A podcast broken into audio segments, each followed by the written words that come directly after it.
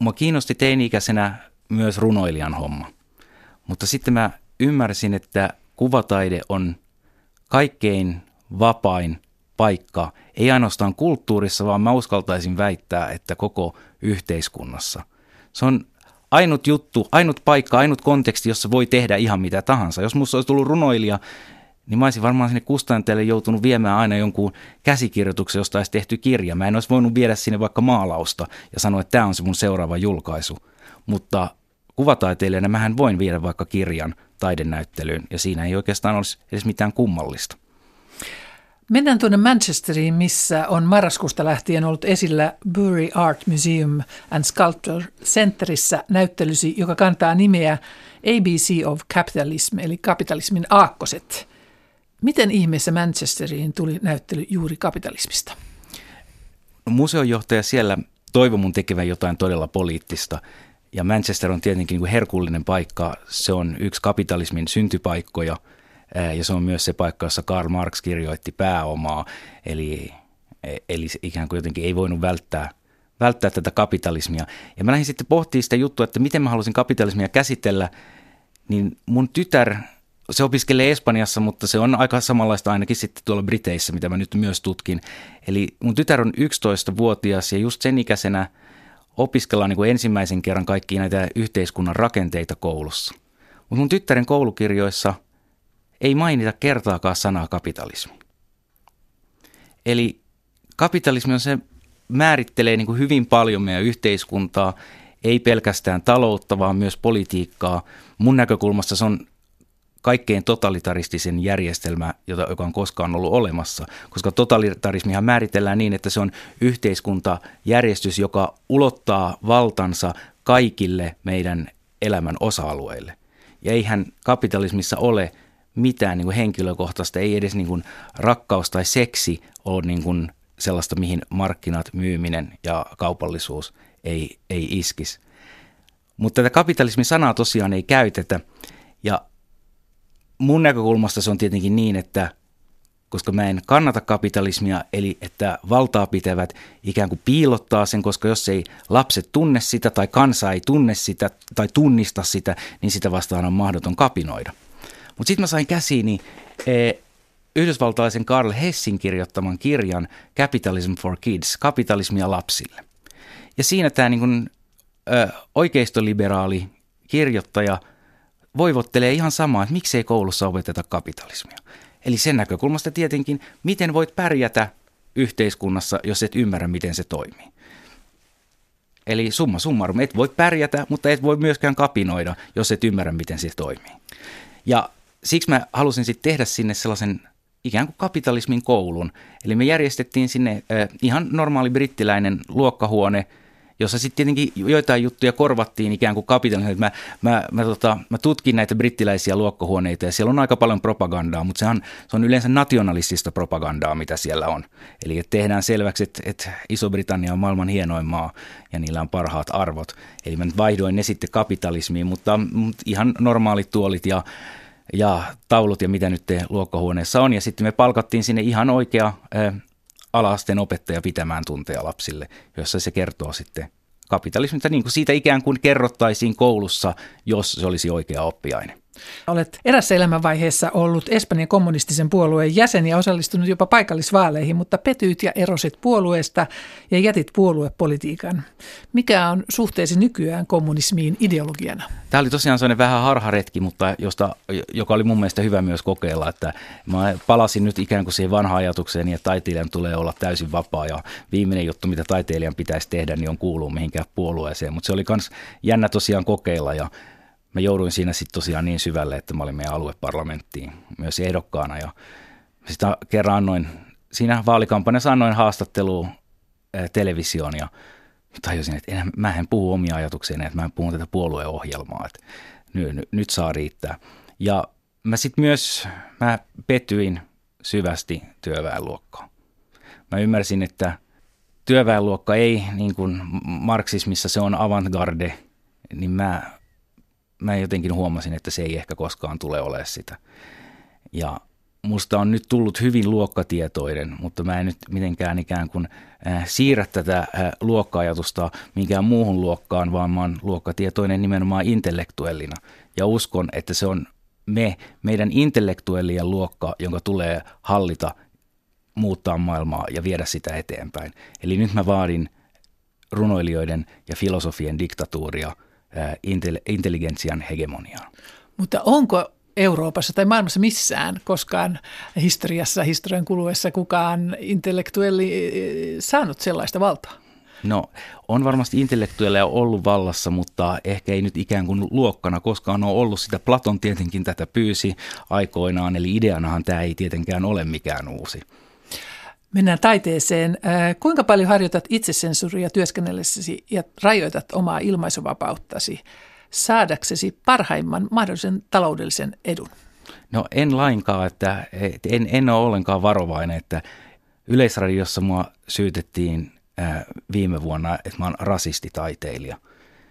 Niin tota, joo, en ole ollut yhtään, yhtään varovainen. Galleria Forsblomissa on White Trash Blues-niminen näyttely.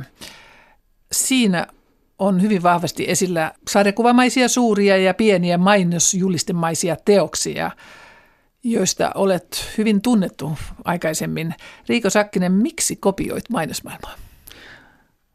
Koska se on se, mitä meidän aikamme kapitalistinen maisema on. Aika harva ihminen katselee metsää, kukkasia. Paljon suurempi osa meidän näkökentästämme peittyy erilaisiin tuotteisiin, niiden pakkauksiin, niiden mainoksiin. Eli se on se, mitä me nähdään, jos tästä ajasta haluaa tehdä todellisen realistisen kuvan, eli näyttää maailmamme sellaisena kuin se on, niin silloin se on just kaikki tuotteet, ruoka, kulutustavarat, kaikki tämä, mitä meille myydään. Eli kun aikoinaan kuvattiin äh, suurella innolla työläisiä työssään ja se oli radikaali muutos, niin tämän päivän työläiskuvat ovat noita mainoskuvia. Niin, eikä meitä kutsuta nykyään, eihän meitä, meitä enää kutsuta kansalaisiksi, vaan kuluttajiksi. Todella pelottavaa, totta. Äh, mutta mihin ja miten haluat kuvataiteilijana vaikuttaa, koska sanoit, että kuvataide on sinulle väline? Mä oon oikeastaan aina vähän niin kuin kahden välissä, että onko mä semmoinen niin kuin Andy Warholin mukaan hän oli niin kuin peili, joka nimenomaan näytti maailman sellaisena Oliko hän on. esikuvasi myös? No joo, mutta sitten taas toinen, sitten taas, että et, onko mä ikään kuin sellainen, niin kuin, onko mä peili vai onko mä sitten ikään kuin vasara, joka rikkoo sen peilin. Eli, eli vähän niin kuin siinä välillä, että näytänkö mä vain minkälainen maailma on, vai yritänkö mä sitten muuttaa sitä. E, mä en oikeastaan siitä itsekään varma, ja se varmasti vaihtelee koko ajan. Et mikä, miten, miten pitkälle mun, mä asetan niin sen oman vastuuni. Mutta ainakaan mä en ole, mä en ole ottanut vastuukseni sitä, vastuulleni sitä, että mä loisin uusia mahdollisia maailmoja. Eli sen, sen mä jätän suosiolla filosofeille. Viimeisen puolen vuoden aikana olet tehnyt mielenkiintoisen matkan Euroopassa, sellaisen matkan, mitä aika moni pakolainen on tehnyt. Helmikuussa nimittäin avautuu Taidemuseo Jöstässä näyttely, jossa paneudutaan Euroopan rajoihin ja pakolaiskriisiin. Näyttely on saanut nimeksiin Closing Borders, rajat kiinni. Tuossa valmistautuessa tuon näyttelyyn matkasit yhdessä kuraattori Pauli Sivosen kanssa Euroopan tulevien pakolaisten kulkureittiä. Millainen Eurooppa avautui Riiko Sakkisille tuon matkan aikana? No, jos joku nyt vaatii tällä hetkellä, että Euroopan rajat pitää laittaa kiinni, niin äh, on kyllä pakko sanoa, että, ei, ei, että sit sellainen henkilö ei ole kovin hyvin informoitu. Euroopan rajat on todella, todella kiinni. Enemmän kiinni, niitä on aika mahdoton, mahdoton saada. Euroopan rajat on suljettu konserttina piikkilangalla, joka koostuu terävistä veitsistä. Se on suljettu laitteilla, jotka pursottaa kyynelkaasua maahanmuuttajien päälle, kaikilla mahdollisilla elektronisilla välineillä, moninkertaisilla aidoilla. Tällaisia aitoja ei ole Euroopassa ollut koskaan missään muualla kuin Berliinin muurissa. Puhutaan rautaesiripusta kylmän sodan aikana. Oli rajajärjestelmiä, mutta ne ei ollut mitään verrattuna siihen, minkälaisia rajoja tällä hetkellä Euroopassa on. Eli nyt rautaesirippu on niin kuin todellinen. Puhuit tuossa konserttiina rautalangasta vai mikä se oli? Niin. Millainen se on? Eli se on sellaista niin kuin fleksiibeliä, joustavaa metalliputkia, jossa sitten on sellaisia muutaman sentin teriä, jotka todella niin repii ihon rikki. Siihen on useita maahanmuuttajia kuollut niin haavoihin ylittäessään näitä tota, rajoja. Eli, eli esimerkiksi me matkustettiin Balkanin kautta, mutta sitten me tehtiin vielä sitä edellinen matka kesällä noihin Espanjan Marokossa sijaitseviin kaupunkeihin, Ceuta ja Melia, eli, eli EUn aluetta, joka on Afrikassa fyysisesti, ja ne on, ne on ihan, ne on ihan siis, ne on täydellisesti niin kuin linnoitetut. Eli sieltä vaikka nyt tammikuun ensimmäisenä päivänä yritti tulla yli tuhat äh, ihmistä yli niistä aidoista, ainoastaan vähän yli kymmenen otettiin sisään ja ne otettiin ainoastaan siksi, että, että ne oli niin pahasti haavoittunut tästä konserttinasta, että ne oli, ne oli pakko viedä ää, sairaalahoitoon. Myös, myös yksi espanjalainen rajapoliisi menetti silmänsä tässä näin. Me, me, to, me todellakin elämme linnoituksessa johon on muuten meidänkin vaikea päästä sisään. Eli, eli kun me näitä rajoja yliteltiin tosiaan siellä Balkanilla EU-sta sisään ja EU, EU-sta ulos, niin Serbian ja Unkarin rajalla, Unkari on EU-maa, Unkari on Schengen-maa. Eli mä olin tulossa kotiin. Olin, se oli mun kotiraja. Ja meiltä kysyttiin siinä sitten, poliisit kysyy, mistä tulette, mihin menette, mitä aiotte tehdä, kuinka kauan aiotte olla. No totta kai olisi tehnyt vaan mieli sanoa, että, kot, että kotiin ollaan menossa, mutta se olisi ehkä vaarantanut sitten taas sen, että en tiedä mitä olisi voinut tapahtua väärästä vastauksesta, koska se, se niin kuin tunnelma näillä rajoilla ei ole minkä, mitenkään niin kuin sellainen, että tervetuloa, pitäkää hauskaa, vaan se on todella jännittynyt koko ajan. Tulitte myös pidätetyiksi tuolla reissulla. Joo, se, me, no yhden kerran me pidettiin yhdellä rajallakin, mutta, mutta se pidempi pidätysreissu, että me vietiin poliisiasemalle, oli Kreikassa me siis käytiin lukuisilla pakolaisleireillä, me nähtiin kaiken näköisiä pakolaisleirejä, semmoisia vaan improvisoituja, jossa pakolaiset oli itse asettunut johonkin puistoon. Me nähtiin pakolaisleirejä sellaisia, että oli sinne niin kuin, ei kenenkään maalle, raja-alueelle jäänyt ihmisiä asumaan, koska ne on päästetty yhdestä maasta pois, mutta ei otettu toiseen. Me nähtiin eh, keskitysleirimäisiä konserttinalla eristettyjä eh, vartiotorni pakolaisleirejä ja se oli siis todellakin voisi sanoa, että Euroopassa on tällä hetkellä pakolaisleirien saaristo. Eli me oltiin tietenkin etitty näitä paikkoja ja merkattu karttaa ja ajettiin sitten paikasta toiseen, mutta yhden kerran sitten mentiin vaan siellä Kreikassa, taisi olla Kreikan ja Serbian raja.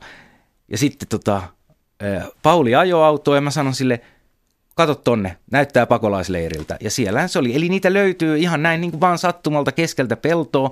Me pysäytettiin auto. Siinä oli siviili ovella. Me kysyttiin, saako mennä tuota sisään. Sanoin, että ei saa. Okei, okay, ei mitään. Mä lähden kiertämään sitä pakolaisleiriä ympäri ja otan siitä niin kuin aidan, aidan ulkopuolelta kuvia sinne. Ja sitten kun mä tuun takaisin, niin sillä välin Pauli on pidätetty, viety sinne sisään. Mutkin viedään sisään me kuulustellaan siellä, ne ei osaa kauhean hyvin englantia ne poliisit, eli sitten meidät viedään lähikaupunkiin poliisiasemalle, jossa sitten poliisiupseeri sitten tekee niin kunnon kuulustelu ja lopulta sitten päästi meidät menemään, mutta tietenkin rekisteröitiin ja muuta. Ja kuvat tietenkin poistettiin kameroista ja tällaista, mutta mutta mut tämä oli ikään kuin, tämä tuli ihan niin kuin normaaliksi jutuksi, että, että ikään kuin se on se, on niin kuin se fiilis, mikä, mikä tuolla tota Euroopassa on, tuolla Euroopassa, täällä Euroopassa.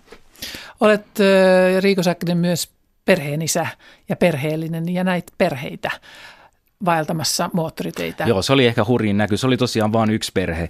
Että, me, että se ei ollut sellainen, että, että me, että ei ollut sellainen jatkuva näky, mutta, mutta tosiaan joo, ajettiin moottoritietä ja siellä meni lapsiperheen matkalaukkujen kanssa. Niin kuin, ne, on, ne, on, niin ne on pysäyttäviä niin kuin, pysäyttäviä niin kuin hetkiä, kun sellaisen niin kuin näkee, jota on vaan niin kuin lukenut jostain kuvailuja tai nähnyt lehtikuvissa. Että sitten kun tosiaan on siinä vieressä ja silloin tietenkin tulee, tulee sellainen olo, että pitääkö tässä tehdä jotain, pitääkö tähän reagoida, mi- miten niin kuin toimii ihmisenä siinä tilanteessa. Millaisia tunteita se herätti?